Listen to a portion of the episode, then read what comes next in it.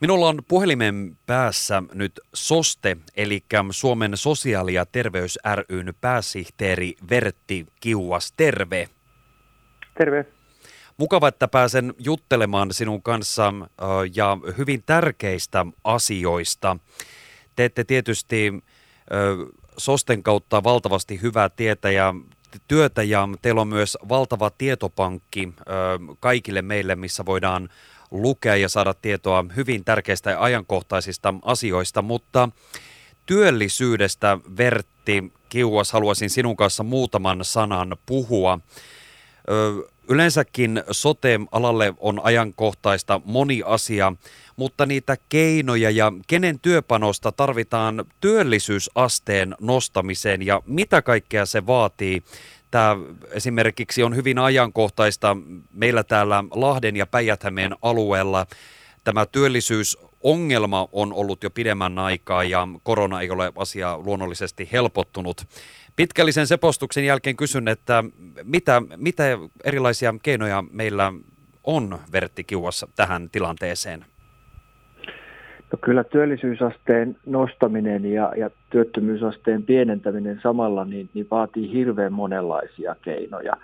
Et tietysti jos ajatellaan tätä ihan akuuttia tilannetta, minkä korona on tullut, mikä on esimerkiksi johtanut siihen, että Lahdessahan on suurien kaupunkien korkein työttömyysaste tällä hetkellä, niin, niin tota, kyllähän se tietysti kertoo siitä talouden yleisestä lamaannuksesta. Ihmiset ei kuluta, on, pysyy eristäytyneenä kotona, e, ravintolat on kiinni ja, ja tuota, monet tapahtumat ja muut palvelutkin on suljettuja, joten, joten sehän niin kuin tietysti tuo mukanaan työttömyyttä, koska, koska siellä on ihmisiä hirveän paljon lomautettuna ja, ja nyt nähdään tietysti myöskin sitä, että alkaa olla jo vuosi siitä, kun tämä homma alkoi, niin, niin silloin, silloin alkaa myöskin siirtyä jo ihmisiä pitkäaikaistyöttömiksi, että, että, että tuota, että tilanne on paha. Ja tietysti tähän auttaa, auttaa vaan se, että saadaan tämä epidemia hallintaa ja sitä kautta saadaan taas, taas niin kuin rattaat pyörimään. Et, et se, se on tietysti se keino siihen niin kuin yleiseen tilanteeseen. Mutta sitten jos miettii, miettii tuota niin kuin yleistä työllisyysastetta, niin, niin tota, siihen auttaa tietysti koulutus. Ja, ja sillä tavalla, jos miettii taas niin kuin Lahden seutua, jossa on itsekin pitkään asunut, niin, niin siellähän se niin kuin yksi erityispiirre on se, että, että, että ihmiset on kouluttamattomampia kuin, kuin monissa muissa, muissa paikoissa. Ja me tiedetään se, että mitä korkeampi koulutustaso on, niin, niin sitä paremmin työllistyy, sitä korkeampi työllisyysaste on. Et sillä tavalla taas pitkällä aikavälillä se, että ihmisille taataan vähintään se ammattikoulutason koulutus taikka enemmän, niin se auttaa – ja sitten taas, jos katsotaan niin kuin erityisesti tätä järjestöjen sektoria, niin se meidän roolihan on ennen kaikkea näiden vaikeasti työllistyvien työllistymisen tukemisessa ja työllistämisessä, niin se vaatii hirveän monenlaisia keinoja. Se voi vaatia kuntoutusta, terveyden kohentamista, päihdeongelman ratkaisuja, mielenterveysongelman ratkaisuja, ylipäänsä sitä, että päässään taas osaksi yhteiskuntaa, niin, niin kysy, kysy, että se on hirveän monimutkainen ja monitahoinen kysymys. Ja tämä tietysti kaikki vaikuttaa niin monen meihin ja ö, hyvin monen arkeen. Tuossa kun puhuttiin tästä työllisyydestä ja myöskin siitä, että esimerkiksi just täällä Päijät-Hämeen Lahden alueella – nuorien kohdalla on esimerkiksi tämä työttömyys kova, nä, nä, ja kerrotkin tuossa, että esimerkiksi kouluttautuminen on tässä mm. yksi ja hyvin tärkeä asia. Näetkö nyt sen, että kun meillä on tämä oppivelvollisuuden nostaminen ajankohtaista hyvin pian täällä Suomessa, että tämä voi tulla auttamaan, eli nimenomaan, että se oppivelvollisuus nousee nykyisestä muutamalla vuodella ylöspäin? No kyllä tietysti ei, ei, ei ole olemassa mitään niin kuin ihmelääkkeitä, mutta kyllä, kyllä, se, kyllä me ollaan vahvasti tätä uudistusta kannatettu ja, ja, ja tää, tässä ikään kuin se osuus nuorista, joka ei jatka toiselle asteelle taikka sitten keskeyttää toisen asteen, niin sehän on pysynyt korkeana aika kauan. Et puhutaan niin kuin tuhansista nuorista vuodessa, kun ikäluokat on siellä, siellä niin 45-60 000 välissä. Ja, ja, ja tähän on niin kuin ollut projektia toisensa jälkeen, millä on tätä yritetty nimenomaan näillä niin sanotuilla täsmätoimilla tätä ratkaista ja on kohdennettu rahaa tähän kysymykseen ihan erityisesti. Ja, ja kyllä niin kuin se on niin kuin osoittanut, että näillä keinoilla se homma ei ole ratkennut. Ja, ja tuota, itse niin kuin nimenomaan tätä taustaa vasten näen, ja toisaalta yhteiskunta on muuttunut sillä tavalla, että, että pelkällä peruskoulupohjalla työllistyy 40 vuotta sitten vielä ihan hyvin. Mutta laman jälkeen, 90-luvun laman jälkeen, niin, niin kyllä se on ollut todella heikkoa se, se työllisyysaste. Ja, ja sehän nähdään esimerkiksi siinä, että korkeakoulutetuilla ennen eläköitymistä, niin heillähän on enemmän työvuosia kuin esimerkiksi peruskoulun varaan jäävillä, vaikka sitten tietysti ne alkuvuodet käytetäänkin lähes, lähes sitten opiskeluun, että ei, ei paljon töitä tehdä.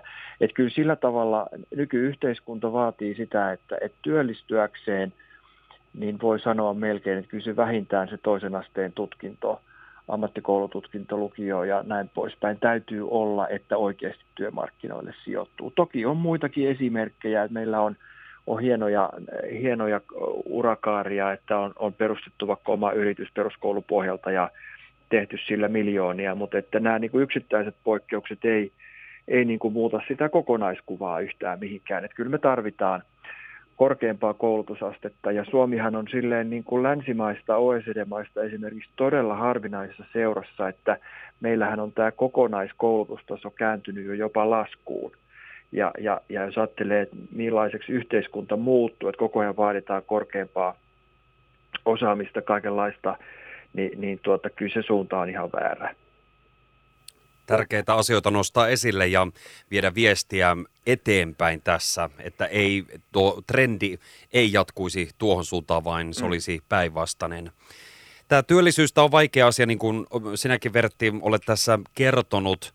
Onko jotakin alueellista, jotakin sellaista välinettä tai jotakin panosta, mitä tähän voitaisiin tehdä, kun mietitään nyt tätä päijät aluetta? Onko sinulla tullut esille tai onko sinulla antaa keinoja, mitä esimerkiksi täällä olevat yrittäjät voisivat esimerkiksi tehdä tämän eteen. Mä ymmärrän, että tässä on tämä korona haasteena ja sen vaikutukset mm. voivat näkyä vielä pitkään eteenpäin, mutta näetkö sä jotain, että mitä alueellisesti täällä voisi tehdä koulutuksen lisäksi?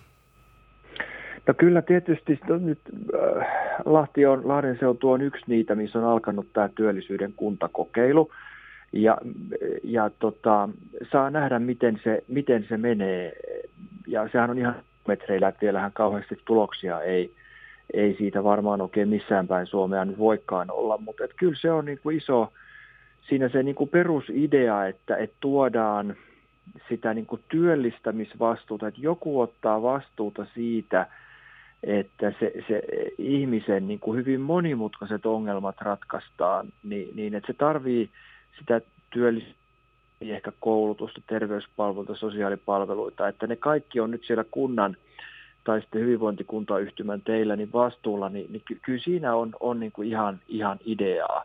Ja sitten se, no katsotaan miten tämä sote-uudistus sitten muuttaa tätä hommaa, että mitä sitten sen jälkeen tapahtuu, mutta, mutta sitten niin kuin yrittäjille, niin kyllä tota, e, niin kuin sillä tavalla tietysti toivoisi nyt kun kesäkin lähestyy ja koulujen kesälomat, että vaikka on vaikea tilanne, niin, niin, niin otettaisiin rohkeasti nuoria kesätöihin, että et kaikki meistä – on työuransa varmaan jonakin kesänä aloittanut jonkunlaisissa hommissa. Ja se on hirveän tärkeää, että et, et nuoret saa siihen mahdollisuuden. Ja, ja tiedän, että, että monet kaupungitkin tukee esimerkiksi erilaisilla kesäseteleillä tai tämän tyyppisinä enemmänkin kuin aikaisemmin. Et vaikka, vaikka on, ymmärrän sen, että jos, jos on, on niin isot lomautukset tai tämmöiset päällä, niin ei tähän, tähän voida mennä. Mutta jos niin kuin pientäkään semmoista niin kuin pilkahdusta on, että, että kysyntä voisi elpyä ja, ja rattaat lähtee pyörimään, niin, niin rohkeasti vaan nuoria, nuoria työllistämään. Ja toinen on sitten se, että, että kannattaa niin kuin muistaa se, että että meillä on niin tosi pa- hyvät järjestelmät, joita aika vähän yrittäjät käyttää, niin myöskin vaikeasti työllistyvien työllistämiseen. Että, että me, meillä on niin kuin ajauduttu se vähän hassun tilanteeseen, että me, meillä koulutusjärjestelmä toimii nykyään hirveän hyvin, että jos on vaikka aistivammaa, liikuntavammaa tai, tai jotain muuta niin vaikeutta siinä oman, oman niin arjen pyörittämisessä, niin koulutusjärjestelmähän tukee kauhean hyvin ja mukautetaan sitä, sitä toimintaa. Mutta sitten sen jälkeen se siirtyminen työmarkkinoille onkin aika takkusta. Ja, ja tässä niin kuin yhteiskuntahan, jos tarvitaan vaikka muutostöitä tai erityisiä järjestelyitä tai tämmöisiä, niin yhteiskuntahan tukee näissä, näissä tosi hyvin. Ja, ja tämä on niin kuin sellainen maailma, johon toivon, että myöskin yrittäjät vähän niin kuin perehtyy, että, että mitä tällaisia tukia on saatavissa ja sitä kautta voidaan niin kuin yhdessä, yhdessä mennä niin kuin kaikkien eduksi eteenpäin. Erittäin hyviä avauksia ja sitten ihan semmoisia myöskin pieniä tekoja, jotka ovat toisaalta hyvin isoja tekoja, kun mietitään kokonaisuudessaan tätä työllistymistä ja pääsyä siihen työelämään takaisin, niin vaikutukset ovat kyllä melkoisia hyvinkin nopeasti. Mm, parhaimmillaan. Sitten mä haluaisin sulta muutaman kommentin, nimittäin järjestöjen toimintaan. Te olette muutenkin kertoneet ja muistuttaneet siitä, että tarve esimerkiksi järjestöjen toiminnalle on kiistaton ja niillä on myös iso, iso, iso paikka ja myöskin ovat osa ratkaisua esimerkiksi koronakriisistä selviytymisestä.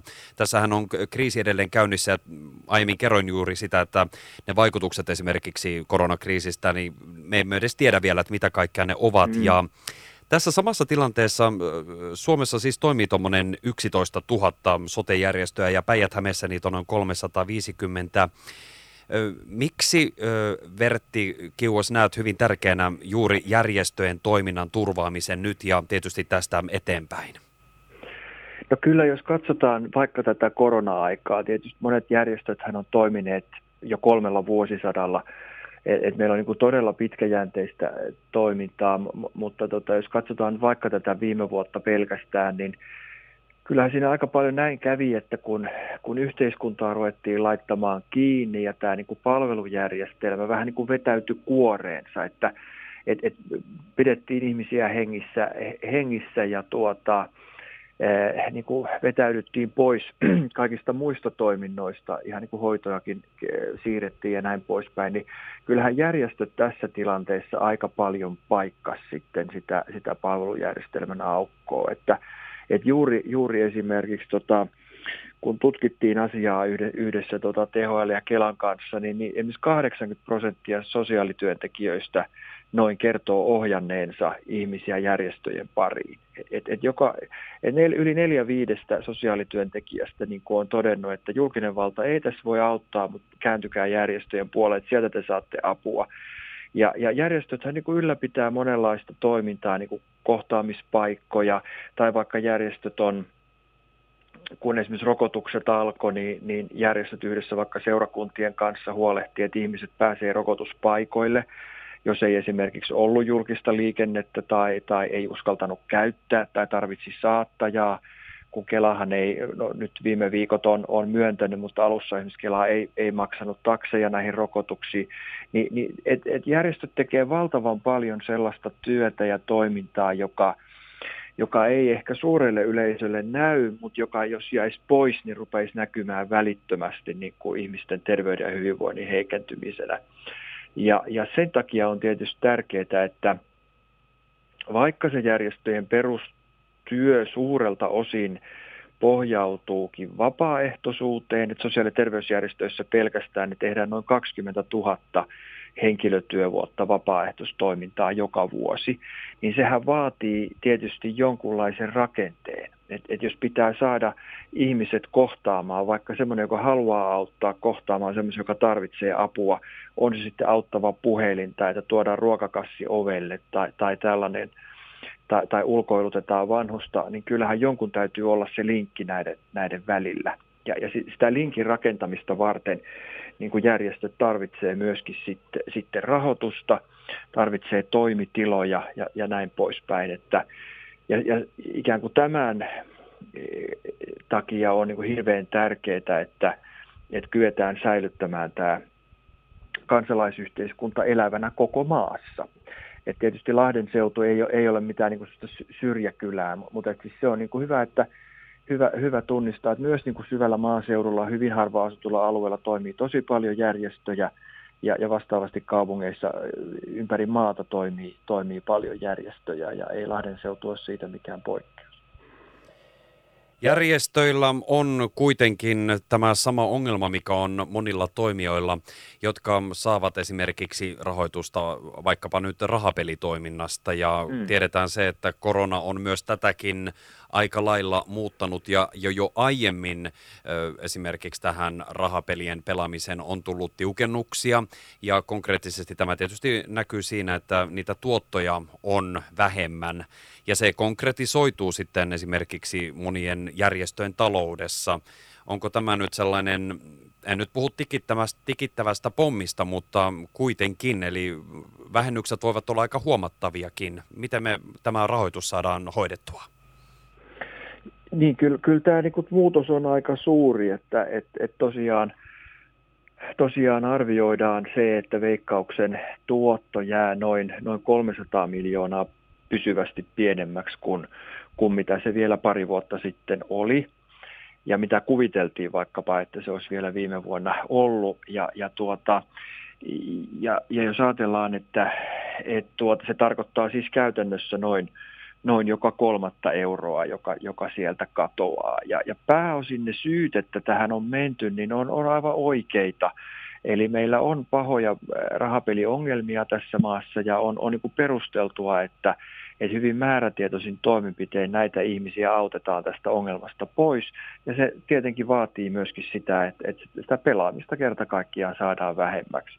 Ja, ja tuota, Mutta mut siis se ongelma ehkä tulee juuri siitä, että, että kun meillä on aika siiloutunut tämä hallinto, että yksi ministeriö tekee yhtä, ja sitten se ajattelee, että mitä se vaikuttaa naapuriin. Ja se on sitten johtanut juuri siihen, että samanaikaisesti kun on päätetty näistä toimenpiteistä, niin ei ole sitten pohdittu, että mitä, se, mitä se niin kuin matkaan saattaa nämä päätökset. Ja, ja sen takia se on nyt tärkeää, että, että, että tuota, aidosti niin kuin ratkaistaan se kysymys sillä tavalla pitkäjänteisesti, että et, et tuota, et järjestöjen toiminta ei tästä tästä niin kuin kärsii. Et minä en usko, että maan hallitus tai kukaan poliittinen päättäjä haluaa sinänsä järjestökenttää eh, niin kuin ajaa alas, taikka muitakaan siis veikkauksen tuotoista riippuvaisia toimialoja, teattereita, museoita ja näin poispäin. Että et, et eihän siitä nyt kukaan, kukaan varmasti mitään hyödy, mutta kyllä se vaatii niin kuin reippaita päätöksiä ja, ja, ja sitten tietysti on muistuttava se, että et, et rahoitusongelma ratkee vain rahalla et, et nyt on esitetty niin kuin esimerkiksi erilaisia järjestelmämuutoksia ja tämmöisiä, niin ei, ei ne tuo yhtään lisää rahaa tähän järjestelmään. Että, et, et jos halutaan, että tämä, tämä toiminta ihmisten hyväksi niin säilyy, säilyy nykytasolla, niin, niin sitten se vaatii, vaatii valtiolta lisää rahoitusta. Ja toisaalta sitten voisi ajatella näinkin päin, että et, et kyllähän siis kuntien järjestöille myöntämät avustukset on myöskin erittäin tärkeitä, että, että niitä myönnetään kymmeniä miljoonia vuodessa ja ne menee juuri siihen, siihen niin kuin ruohonjuuritason toimintaan, mitä, mitä ympäri maata tehdään. Että, että vaikka kunnillakin on, on talousvaikeuksia, niin, niin se on hyvin lyhytnäköistä ja aika nopeasti itsensä, itsensä niin kuin maksavaa tukea järjestöjä jatkossakin erittäin hyvin kerrottu ja myöskin avattu, mutta mä uskon, että moni tässä ymmärsi nyt, että miten tämä myös rahoitusmalli menee ja miten tärkeää toimintaa sitten tehdään sillä, että saadaan myöskin nämä esimerkiksi juuri nämä järjestöt pysymään toiminnassa tämän, tämän ajan yli ja muutenkin.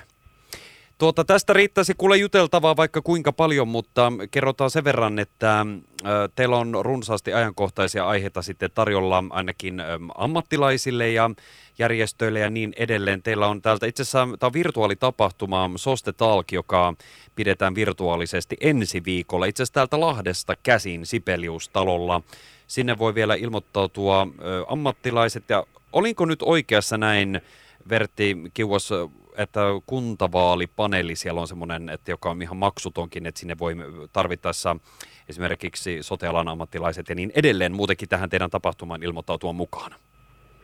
Ehdottomasti näin. Se on harmi, ettei päästä, päästä Lahteen nyt, nyt niin kuin tulossa. Yleensä tämä on tapahtuma, mikä on kerännyt, kerännyt useita satoja, viitisenkin sataa, sataa osallistujaa eri puolille Suomea, mutta nyt tietysti sellaisia ei, ei kukaan voi järjestää, niin, niin, mutta nyt tosiaan virtuaalisesti olemme Lahdessa Siveliustalossa ja sieltä striimataan, striimataan tapahtumaa osittain. Ja, ja tota, se on avoin kenelle tahansa, sinne voi ilmoittautua tapahtumaan. Ja, ja siinä on semmoinen pieni osallistumismaksu, saadaan tekniikka katettua, mutta, mutta todella meillä on korkeatasoinen tuota, vaalipaneeli, jossa on kuusi, kuusi suurinta puoluetta ja pääministeriä, varapääministeriä ja muita, muita siinä osallistumassa. Ja sitä voi kuka tahansa varmaan helpoiten löytää linkin siihen SOSTEN nettisivujen kautta, että sieltä pitäisi etusivulta löytyä sitten ensi viikon keskiviikkona aamupäivästä niin tota, linkit, että voi paneelia seurata. Kiitoksia paljon näistä infoista. Nyt on kuulem aika minun jatkaa täällä ja minä päästän sinut viikonlopun viettoon. Todella paljon kiitoksia Vertti Kiuas tärkeästä haastattelusta ja tsempit. Teille teette tärkeää työtä ja ensi viikolla Soste Talk käynnistyy 13. päivä. Paljon sinne myös energiaa ja tsemppiä teille kaikille. Hyvä, kiitoksia ja hyvää viikonloppua. Samoin. Joo, hei hei.